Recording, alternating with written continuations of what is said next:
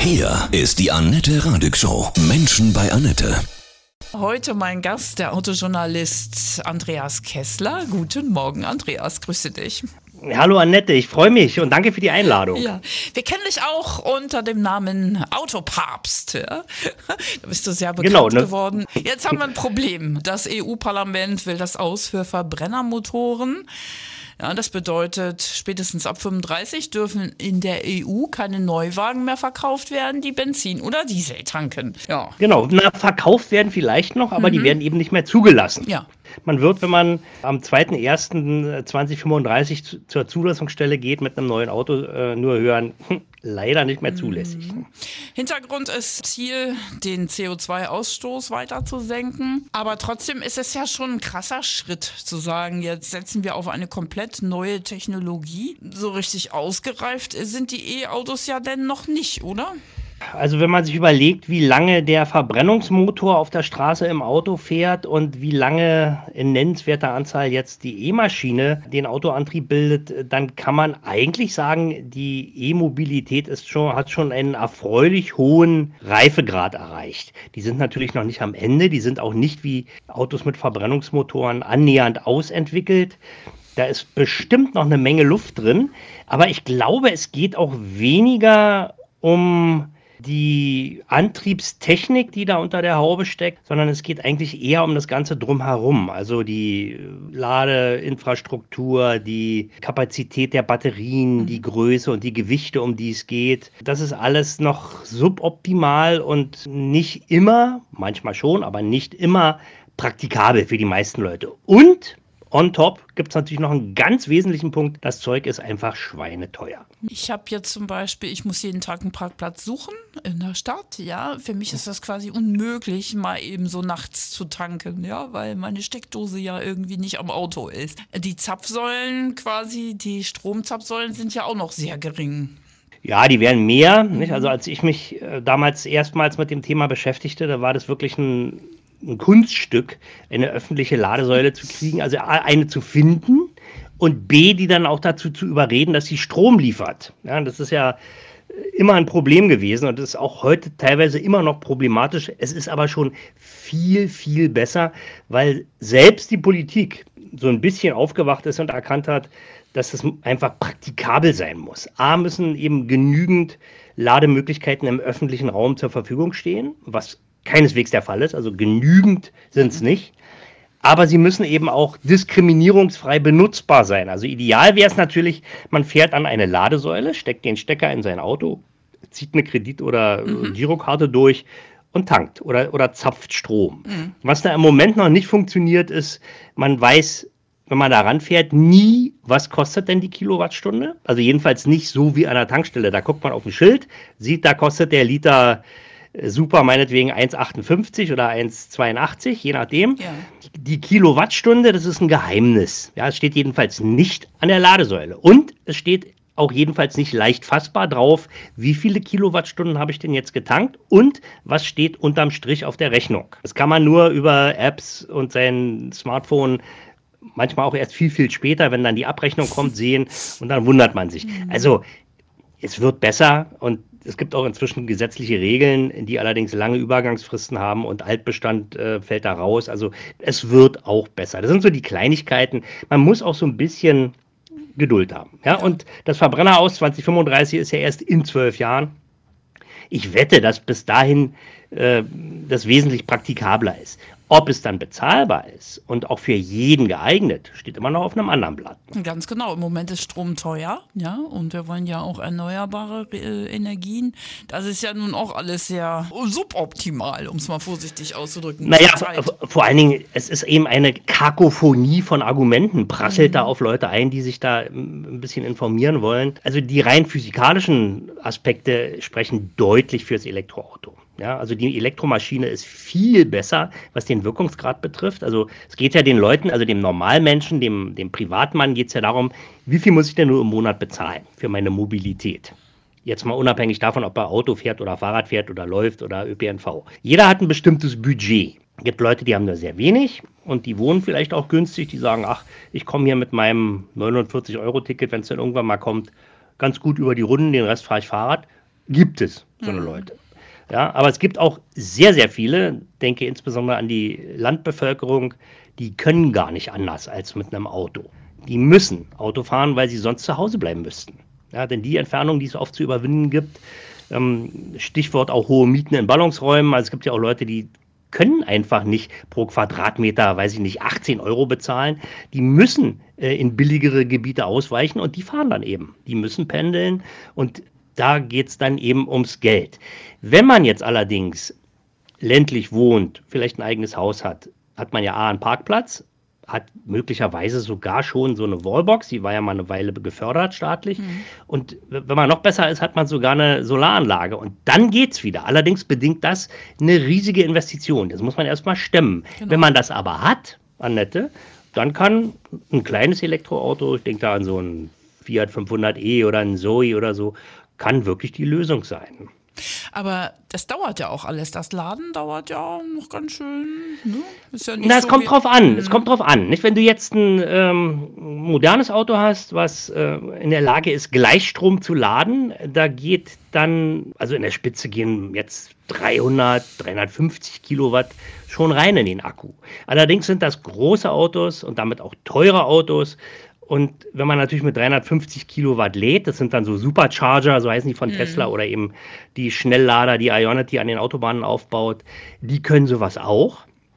Die sind aber wirklich noch selten, denn die Leistungen, die da abgefordert werden, die gibt das Netz gar nicht her. Nicht mhm. überall jedenfalls. Da muss dann auch wieder investiert werden. Die Netzbetreiber sind da auch nur so mittelprächtig dran interessiert, weil die Kosten sich so schnell gar nicht amortisieren lassen im Augenblick.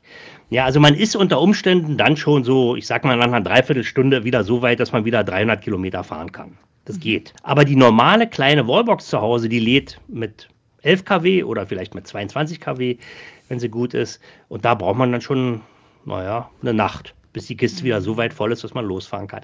Was aber geht, weil nachts liegen die Leute im Bett. Nicht? Das kann man schon tun. Ich persönlich habe mir noch kein E-Auto gekauft, weil ich das alles so unausgegoren fand, ja, und ich einfach frei sein möchte, schnell sein möchte. Und ja, diesen, da sind wir, da sind wir Geschwister im Geiste. Ja, okay. Ja.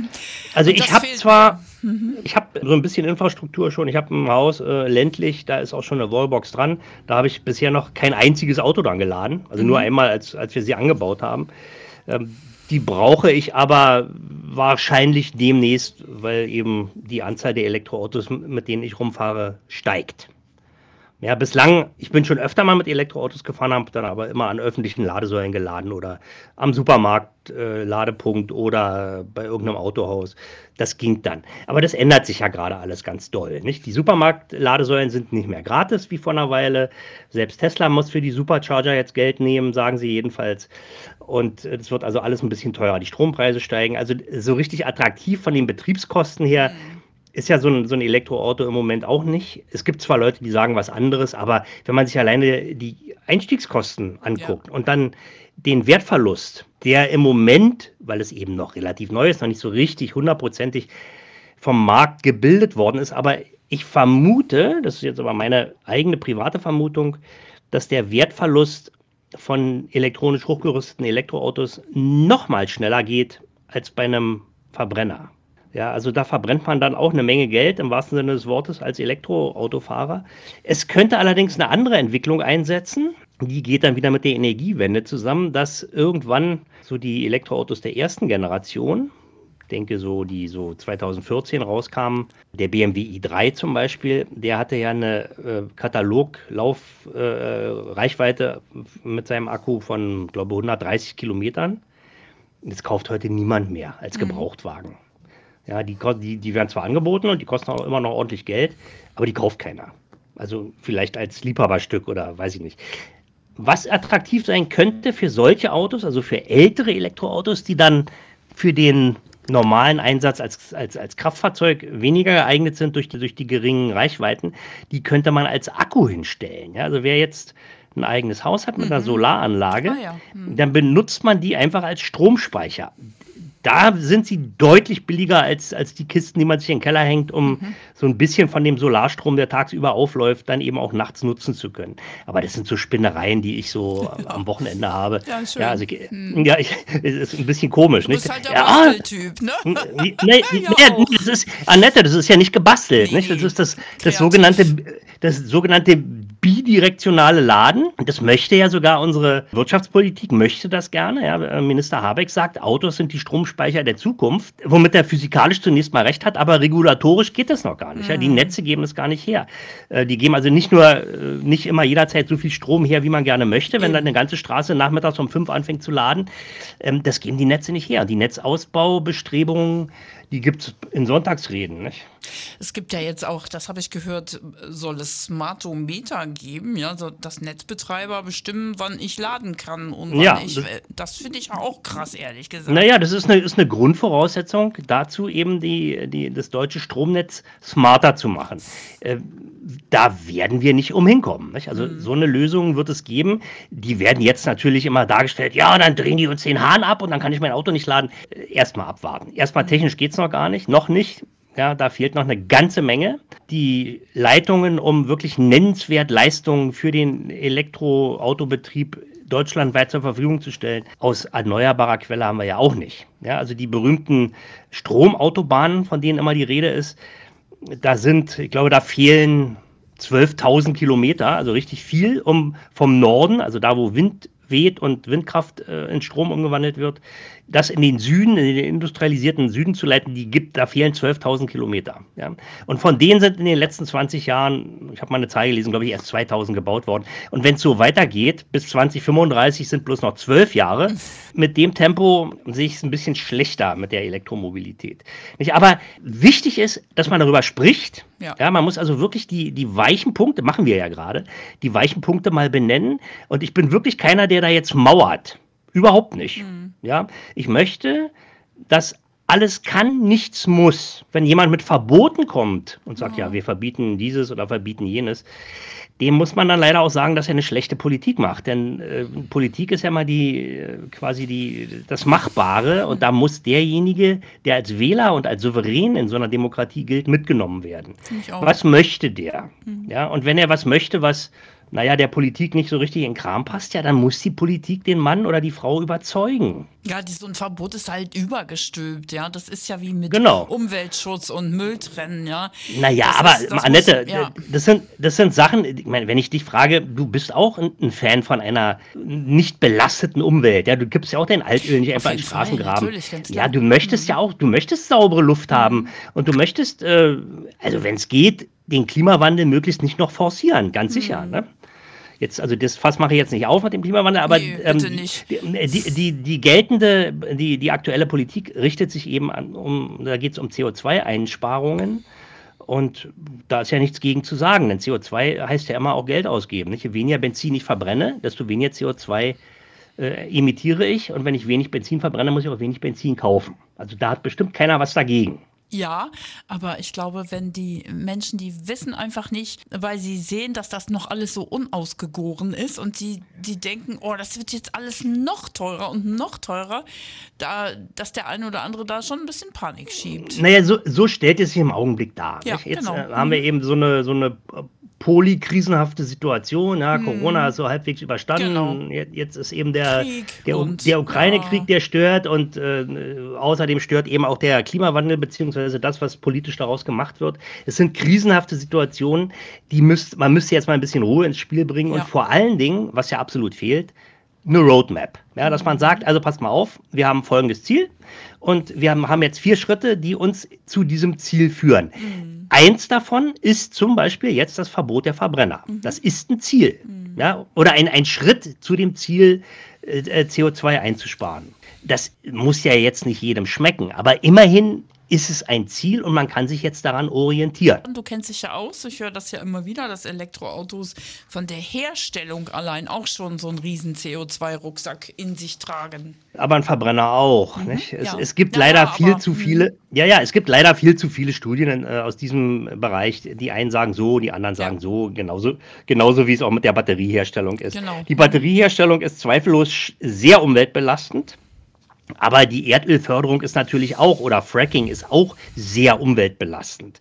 Ja, also äh, hier Maiglöckchen wird man nicht imitieren, wenn man äh, Autos, egal mit welchem Antrieb, herstellt, ständig neu herstellt. Mhm. Ja, das ist ja auch so eine Sache, nicht? Die, diese Wegwerfgesellschaft. Ja. Ähm, da kommen wir dann auch gleich zum, zum nächsten Teil dieser Diskussion. Ähm, wie lange muss ich eigentlich mit so einer Kiste fahren oder wie lange kann ich mit so einer Kiste fahren? Mhm. Nicht? Denn es gibt ja, ich habe jetzt gerade letztens wieder mit einem gesprochen, der fährt so einen mittelalten Opel Meriva, der ist Baujahr 2016 gewesen. Und der hatte damit irgendein Problem, sprang nicht an oder lief schlecht. Und die Werkstatt sagte, ja, das ist das Steuergerät meine, wir beide wissen wahrscheinlich, wenn eine Werkstatt sagt, da ist das Motorsteuergerät kaputt, hm. die weiß dann nicht, was los ist und man sollte schnell die Werkstatt wechseln. 95 Prozent aller dieser Diagnosen sind falsch. Ja, ah. weiß ich aus, aus berufenem Munde. Jedenfalls ähm, ist dieses angeblich defekte Steuergerät nicht mehr lieferbar gewesen, neu, mhm. als Ersatzteil. Für ein Auto war es, warte mal, was war es? 4 plus 3 sind sieben Jahre. Ja, und sieben Jahre ist, ist in meinen Augen noch ein gut gebrauchtes ja, Auto. Ne? Hm wenn es denn tatsächlich so wäre, müsste der sein Auto wegwerfen. Ja. Und das liegt nur daran, dass eben der Ersatzteil-Nachschub oder die, die Ersatzteillogistik nicht funktioniert. Und ob das bei einem elektronisch hochgerüsteten Elektroauto mit einem, naja, Akku, der vielleicht auch nicht ewig hält, wobei die Lebensdauer von so einem äh, Elektroauto-Akku inzwischen, das glaube ich, das sagen jetzt alle, die ist doch länger, als man befürchtete. Mhm. Ja, also die halten schon eine ganze Weile und man kann den Akku danach, ob mit oder ohne Auto, auch immer noch als Stromspeicher für andere Zwecke benutzen. Also so ganz so schlimm ist es nun auch wieder nicht, wie manche Leute sagen, was die, was die Umweltbilanz äh, eines Elektroautos betrifft. Was viel schlimmer ist, ist eben diese hohe Frequenz äh, der Erneuerung der Flotte, mhm. die ja gewünscht wird von der Industrie und von der Wirtschaftspolitik. Ne? die wollen ja gerne immer Wachstum, Wachstum, mhm. Wachstum, Wachstum. Neu, wieder, besser, schneller, härter. Genau. Ne? Und das ist, äh, glaube ich, auch, was den Klimawandel betrifft und die CO2-Emissionen, komplett kontraproduktiv. Was würdest du denn jetzt empfehlen? Das ist ja echt schwierig. Also, was sollen wir denn jetzt tun? Also, ich, ich sage, ich intuitiv, ich habe jetzt auch so deine Meinung gehört, ich warte jetzt erstmal ab. Ja, genau. Na klar, wir reden von mhm. zwölf Jahren. Mhm. Ähm, das sind noch also fast zwei Autogenerationen. Es wird nur noch eine geben, mhm. ja, weil ja ähm, jetzt, äh, das hast du ja gelesen, die, die wettern ja alle gegen die Diskussion um die neue Euro 7, also die neue Abgasnorm, mhm. äh, die ja noch schärfer wird als die jetzt geltende Euro 6. Und das führt zum Beispiel dazu, dass kleine Autos, sagt jedenfalls die Autoindustrie, ähm, dann so unverhältnismäßig viel teurer durch zusätzliche Abgasreinigungen und Motormanagement-Optimierungen würden, dass es sich nicht mehr lohnt, kleine Autos mit ihren kleinen äh, Umsatzrenditen für die Hersteller zu bauen und deswegen fallen die weg mhm. in Zukunft, also jetzt in näherer Zukunft. Wenn die Euro 7 kommt, ähm, wird es keine Autos, weiß ich nicht, unterhalb der Golfklasse mehr geben. Neu. Ja, und da sagt man, Moment mal, die äh, Politik sagt doch in ihren Sonntagsreden, die Blechlawine verschlingt alles genau. und die blockiert Großen den öffentlichen SUVs. Raum. Mhm. Genau, die dicken SUVs, äh, mhm. das geht gar nicht. Wir müssen, ja, so. Da kratzt man sich dann am Kopf und sagt, na, wie hätten wir es denn nun gerne? Mhm. Ja, wollen wir gerne CO2 sparen? Oder wollen wir gerne, dass hinten aus dem Auspuff nur noch Maiglöckchen kommt? Damit würde dann aber natürlich die CO2-Emission steigen, denn alles, was die Schadstoffe weiter minimiert, sorgt, wenigstens tendenziell, für einen höheren Verbrauch. Jetzt nicht literweise, aber eben doch einen höheren Verbrauch. Und damit auch für mehr CO2-Ausstoß. Und was viel schlimmer ist, man müsste dann eben sich mit größeren und natürlich verbrauchsstärkeren Autos äh, begnügen, weil wenn das stimmt, was die Autoindustrie sagt. Und ich glaube das. Also zum Beispiel Ford baut jetzt den Fiesta nicht mehr demnächst. Mhm. Und es gibt auch viele andere, also viele andere Autos, die einfach nicht mehr gebaut werden. Ne? Die kleinen Autos. Kleine Autos gibt es jetzt im Moment neu noch den Cinquecento, glaube ich, von Fiat, den Panda, Asiaten, also Koreaner. Ja, also ich würde jetzt, wenn du sagst, was sollen wir denn jetzt machen, also erstmal Ruhe bewahren. Sowieso mhm. immer gut. Mhm. Ja, und ähm, also ich würde, wenn als Privatmensch sehen, dass ich die, meine Autowechselfrequenz runterfahre. Mhm. Ja, also jetzt nicht, gibt ja Leute, die müssen unbedingt immer alle drei Jahre ein neues Auto haben. Ich rede nicht von den Dienstwagentreibern, da hat es andere Gründe. Aber Leute, die sich dann eben so einen, so einen Leasingrückläufer kaufen und den drei oder vier Jahre fahren und dann den nächsten und so fort, muss das sein? Mhm. Eine so super attraktiv sind ja nun jüngere Autos auch nicht, aus meiner subjektiven Sicht. Alle Leasing grau, Leasing schwarz findet man auf dem Supermarktplatz auch nicht wieder, wenn man nicht auf die Fernbedienung drückt. Also erstmal nicht so schnell wechseln. Ja, dann hat man auch eine etwas klarere Sicht. Auch der Faktor Wertverlust spielt ja immer eine Rolle. Ja, meine, der flacht sowieso ab bei einem, bei einem Leasing-Rückläufer, der ist ja nicht mehr ganz so hoch. Aber man verbrennt eben mit, je jünger so ein Auto ist, was man sich kauft, zunächst mal immer eine Menge Geld. So viel besser und so viel sicherer sind nun neue Autos auch nicht mehr. Ja, denn seit zehn Jahren sind die Fahrerassistenzsysteme, die wir kennen, die irgendwann mal die Basis fürs autonome Fahren sein werden, äh, alle fast serienmäßig an Bord. Also viel besser wird es gar nicht mehr. Was bei einem neuen Auto anders ist als bei dem jeweiligen Vorläufermodell, ist eben noch ein bisschen mehr Gadgets drin und noch ein, größerer, noch ein größeres Display und vielleicht nochmal zwei oder drei Pieper mehr, die beim Rückwärtsfahren laut schlagen. Pff, muss man sich auch überlegen, ob man sowas haben will. Nicht? Also, das ist meine persönliche Herangehensweise. Ruhe bewahren und dann gucken. Und sicherlich wird dann in acht Jahren oder zehn Jahren sich der Elektroautomarkt auch so entwickelt haben, dass man von einer gewissen Reife sprechen kann. Mhm. Ja, dann gibt es vielleicht wirklich Autos, die angeboten, äh, die als gebrauchte Autos angeboten werden, die bezahlbar sind. Dann gibt es sicherlich auch in der freien Kfz-Szene dann äh, Ideen, wie man Reparaturen macht außerhalb der Herstellerwelt ähm, das war bisher immer so und das wird auch so sein. Also ich würde da den Ball flach halten und ähm, mich aber generell doch in Richtung kleines Auto bewegen. Ja. Ja, einfach, einfach aus Platz- und Kostengründen. Gibt es denn äh, rein theoretisch die Möglichkeit, dass dann noch eine ganz neue Technologie kommt? Also so wasserstoffmäßig oder irgendwas nee, ganz gibt, Neues? Es gibt, ja, es gibt ja viele Ideen mhm, dazu. Mhm, genau. Also, wenn du sagst Wasserstoff, da gibt es also einmal, ich habe ja, ich habe wirklich letztens mal in meinem Archiv gegraben und habe da in einer Kiste, die, da stand 1998 drauf, und da fand ich eine Broschüre von BMW, die haben seinerzeit Clean Energy propagiert. Äh, der E38 7er damals äh, fuhr mit einem Kolbenmotor, der Wasserstoff gefressen hat.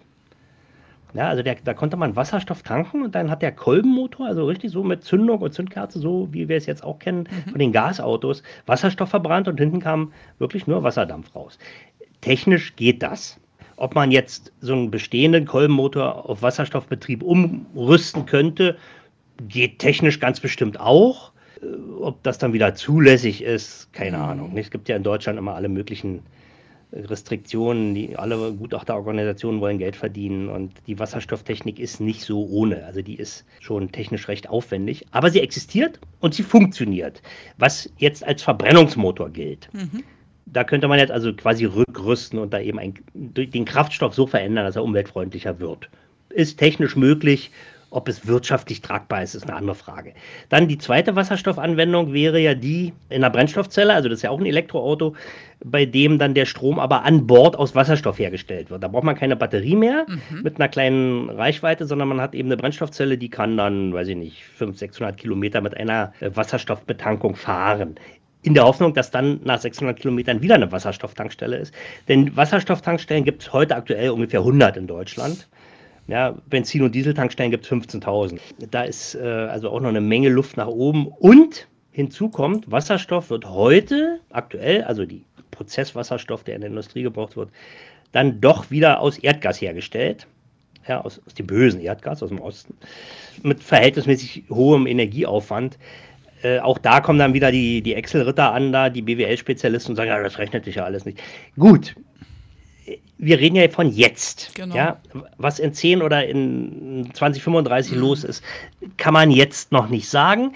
Möglicherweise gibt es dann äh, irgendwelche Energie, Alternativenergiequellen, die viel zu viel Energie herstellen.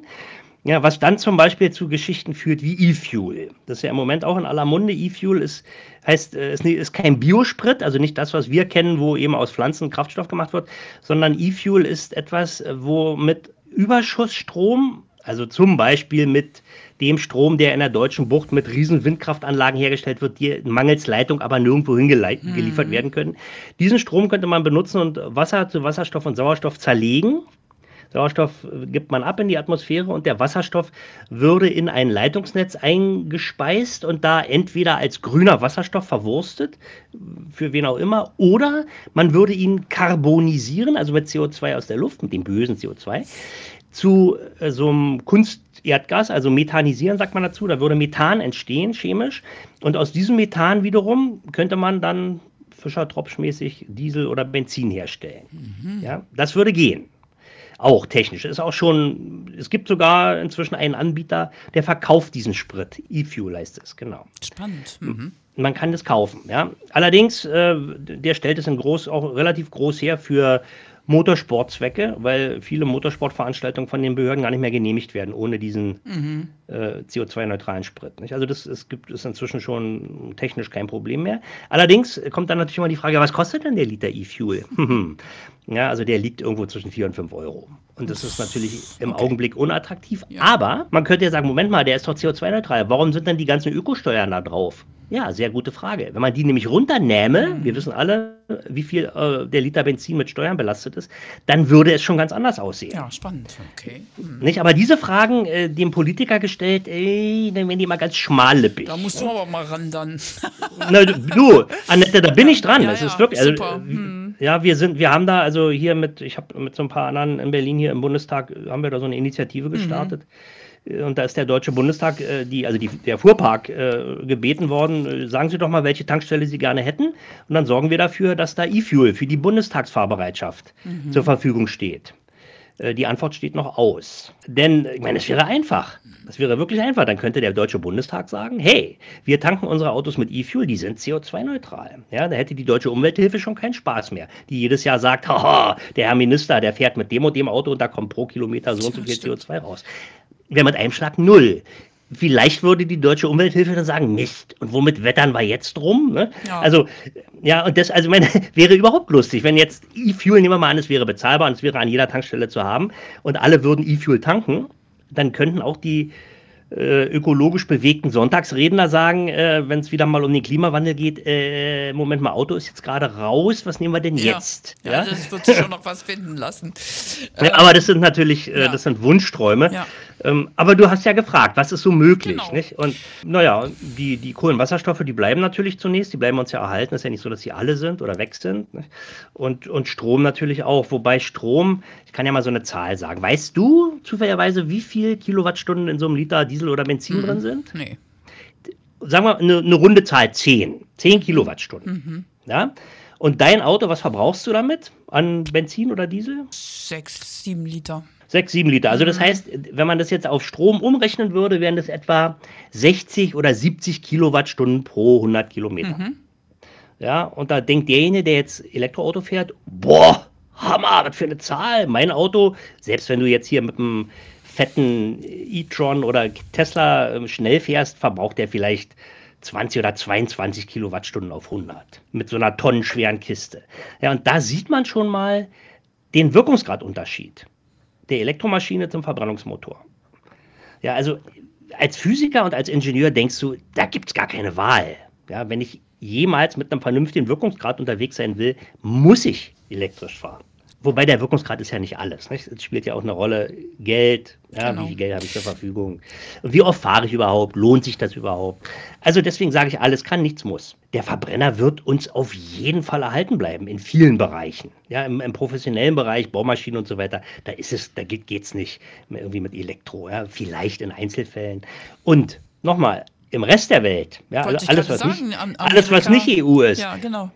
Indien, äh, China, die beiden Länder haben erstmal einen brutalen Nachholbedarf. Ja? Die, mhm. da, die Milliarden Leute, die da wohnen, die werden Zeit ihres Lebens bestrahlt mit, mit amerikanischen Fernsehserien, wo die alle mit dicken Autos fahren. Warte mal, ich muss mal hier mhm. kurz mal mein mein Handy leiser machen. Die wollen doch auch ja. alle noch wieder einen deutschen Mercedes fahren weiterhin. naja, na klar. Und, und mhm. auch die deutschen Hersteller werden selbstverständlich in anderen Märkten auch weiterhin Verbrenner anbieten. Ja, nicht? das also glaube ich auch. Mhm. Das steht fest. Und ähm, also es, das heißt ja nicht, dass generell ein Verbrenner tot ein, eingeläutet wird. Es ist ja nicht so, dass, dass jetzt die, die existierenden Verbrenner ähm, verboten werden. Also jedenfalls aus heutiger Sicht.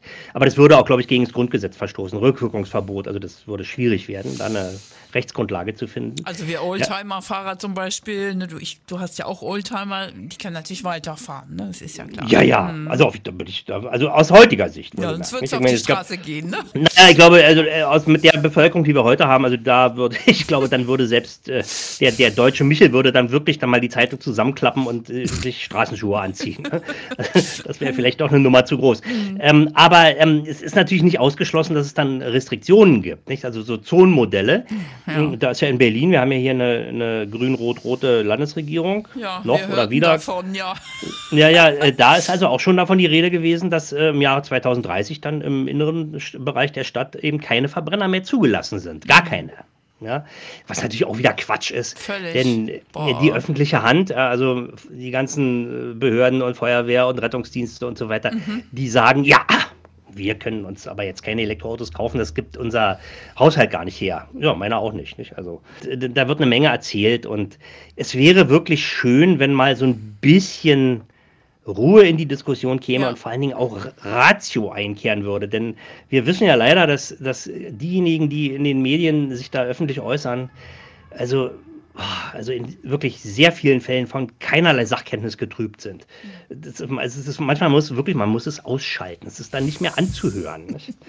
Was könnten wir, also nur rein hypothetisch, um das zu verhindern, müssten wir aus der EU austreten, ja? Das wäre dann mit Kanonen auf Spatzen geschossen. Nein, nein, also ich will es einfach nur mal wissen. Ich meine, naja, gut, also man müsste. Jetzt, oh Mann, ey, hab ich, das habe ich aber so gar nicht gewählt, ja? Na, na, gut, aber die EU wählst du ja ohnehin nicht. nicht? Das ja, sind eben, ja das, genau. die EU-Mitglieder Mitglieder, also die werden ja, die entsenden ja nur ja, äh, ja. EU-Politiker äh, nach Brüssel. Da fehlt es mir auch so ein bisschen an, an naja, sagen wir mal, detailpolitischer ja, Sachkenntnis. glaube ich. Ja, also ich, ich, ich, ob die jetzt richtig demokratisch legitimiert ist, diese Entscheidung, müsste man vielleicht mal nachfragen. Aber jedenfalls ist sie legal. Hm. Unter den heute herrschenden Vor oder Vorgaben. Ja, die ist legal. Also so, das wird, also, wenn sich da keiner eine neue Idee überlegt, wird es so kommen. Hm mit, der, mit, dem, mit dem Verbrennerverbot. Ja, für neue, ich muss es immer wieder sagen, für Neuzulassungen ab 2035. Ja. Niemand wird jetzt äh, ein bestehendes Auto äh, daran hindern, weiterzufahren. Und die Tankstellen werden auch nicht gleich mit Benzin und Diesel abgerüstet. Nein, guck mal, wir haben, wir haben, weiß ich nicht, glaube ich, 42 Millionen Pkw ja. allein in Deutschland. Und ähm, das Durchschnittsalter jetzt aktuell liegt, glaube ich, bei 10,1 Jahren. Ja, also die mhm. deutsche Flotte wird auch immer älter. Wo, da, weißt du, da setzt schon so ein Havanna-Effekt ein. Das ist, ist, tatsächlich so. Nicht? Also wenn ich so mit, also ich hab, bin zwar in einer Blase, aber wenn mich meine äh, Gesprächspartner mal fragen und so, was soll ich denn für ein Auto kaufen, dann sagen die, das muss das und das und das und das können. Und da landet man dann bei Autos, die sind 15 oder 20 Jahre alt, weil die noch reparierbar sind. Ja. Da gibt es ähm, gut gebrauchte Ersatzteile zu kaufen. Das sind Autos, die sind überhaupt sehr, sehr gut gebaut. Also die gehen erstmal per se gar nicht so kaputt und sind minder komplex. Ja, da sind also nicht riesige, große äh, äh, Elektronikbausteine, die aussteigen durch Alterung oder sowas, sondern und diese Autos sind im Moment stark nachgefragt. Ja, und ich rede jetzt gar nicht von Oldtimern, sondern eben mhm. von guten Gebrauchsautos, wenn man so will, äh, weiß ich nicht, die Bluntstones, ja, also die, die, ja. die, die, Arbeitsschuhe unter den Autos, die eben all das, was so ein Auto können muss, kann, aber eben nicht dauernd kaputt geht. Und diese Autos sind auch, würden auch neu super abverkauft, aber mhm. sie werden nicht angeboten. Mhm. Ja? Für mich ist Autofahren und ein Auto das höchste Maß an Freiheit. Ja, das ist für mich sowieso ein Riesenthema. Deswegen, ich setze mich nicht in eine Bahn, wenn ich in Urlaub fahre, da weiß ich eh nicht ne, wie viel Verspätung, äh, keine Ahnung. Das ist so, ich habe manchmal so den Eindruck, die, das ist auch gewollt, dass man uns so ein bisschen diese, diese, diese wirkliche Bewegungsfreiheit einschränkt. Naja, pass auf, also wenn wir uns jetzt so ein bisschen in den Bereich der Verschwörungstheorien mhm. begeben, mhm. ja, also ich, ich bin da gar nicht so weit weg von dir. Nicht? Denn wir, worüber reden wir? Es wir ist reden ein Gefühl. Von, Bei mir ist es nur ein Gefühl. Ja, ja, aber guck mal, wir reden doch in, in dem Zusammenhang mit dem Verbrennerverbot, reden wir doch, wenn man den Kreis ein bisschen weiterzieht, über eine ähm, individuelle, selbstbestimmte, ganz wichtig, selbstbestimmte mhm. Mobilität. Mhm. Und das ist ja das, was das Mobilitätsformat Auto so sexy macht. Ja, absolut. Ja, die, die Kiste steht vor der Tür, mhm. vollgetankt möglicherweise, und du kannst sagen, oh, also jetzt der Autofahrer, der erzählt hier eine Kacke, ich höre jetzt auf, ja, und äh, überhaupt mache ich heute frei und fahre jetzt äh, an die See. Mhm. Jetzt steige in mein Auto und fahre an die See. Und dann bist du nach, weiß ich nicht, wie lange es von Hannover dauert, in vier Stunden bist du am Strand. Genau. So, wenn du die gleiche Idee hast ohne dein Auto vor der Tür, musst du sagen, oh, jetzt, äh, Moment mal, ich muss jetzt mit meiner Tasche erstmal äh, zum Bahnhof. Wie komme ich denn da hin? Mit dem Bus. Mhm. Der Bus, oh, der ist gerade weg. Der nächste kommt in einer halben Stunde. Mhm. Und dann fährst du damit zum Bahnhof und dann ist der Zug auch gerade weg. Ja, und der nächste fällt aus wegen Triebkopfschaden. Mhm. Und äh, dann, ja, 18.22 Uhr fährt der nächste Zug nach Hamburg. Da muss man dann aber nochmal umsteigen, bis man dann in Cuxhaven ist. Genau. Und dann sagst du, uh, dann komme ich um 22.11 Uhr an. Ha, nicht unbedingt selbstbestimmt. Nicht? Und, aber genau das wollen ja bestimmte Kreise, dass man sich eben diesem Diktat unterwirft. Also die Selbstbestimmung in der individuellen Mobilität wird sehr stark eingeschränkt. Mhm. Ja, wenn man äh, sagt, nee, ach, fährt ja keiner mehr Auto und wir brauchen alle gar kein Auto mehr, man kann Lastenfahrrad fahren und man kann äh, den Rest mit dem ÖPNV machen. Möglicherweise, es gibt sicherlich Szenarien, die funktionieren, wenn man den ÖPNV ein bisschen weiter definiert als äh, autonomes Auto, was man durch Klick auf die Smartphone-Taste sich vor die Haustür holt. Soweit sind wir aber noch nicht. Und bis wir soweit sind, würde ich persönlich und du wahrscheinlich auch gerne noch mit meinem eigenen Auto fahren. Unbedingt. Das, das, muss die Politik auch gewährleisten. Die muss sagen, bevor sie Verbote ausspricht, muss sie sagen, was als funktionierende, bezahlbare, sozial verträgliche Alternative zur Verfügung steht, jetzt. Und dann kann das Verbot kommen.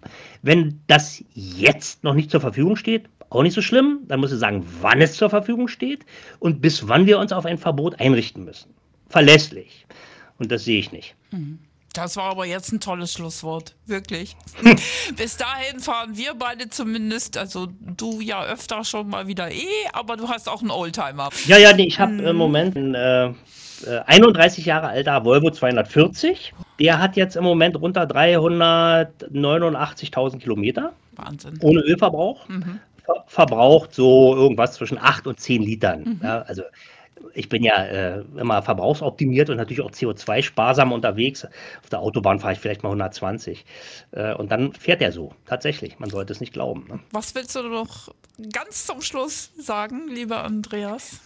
Annette, die ähm, sogenannte Mobilitätswende oder Verkehrswende, die ist eigentlich ja, ist ja auch eine Sozialwende. Darum geht es ja. Nicht, wenn es so kommt, wie jetzt äh, immer propagiert wird, also weg vom Auto, darf man nicht vergessen, dass Mobilität ganz wichtig für jeden Einzelnen ist, für die soziale Teilhabe. Jeder Mensch muss individuell selbstbestimmt mobil sein können, muss es sich auch leisten können. Und es geht auf gar keinen Fall, dass individuelle selbstbestimmte Mobilität in Zukunft nur noch was für Reiche ist. Ich danke dir von Herzen und schauen wir mal, was die Zukunft so bringt. Und, und wir bleiben jetzt erstmal ganz ruhig. Ne? Genau, wir bleiben ganz ruhig und wahrscheinlich auch in Kontakt, Annette. Mach's ja, gut. Ja? Vielen Dank. Tschüss.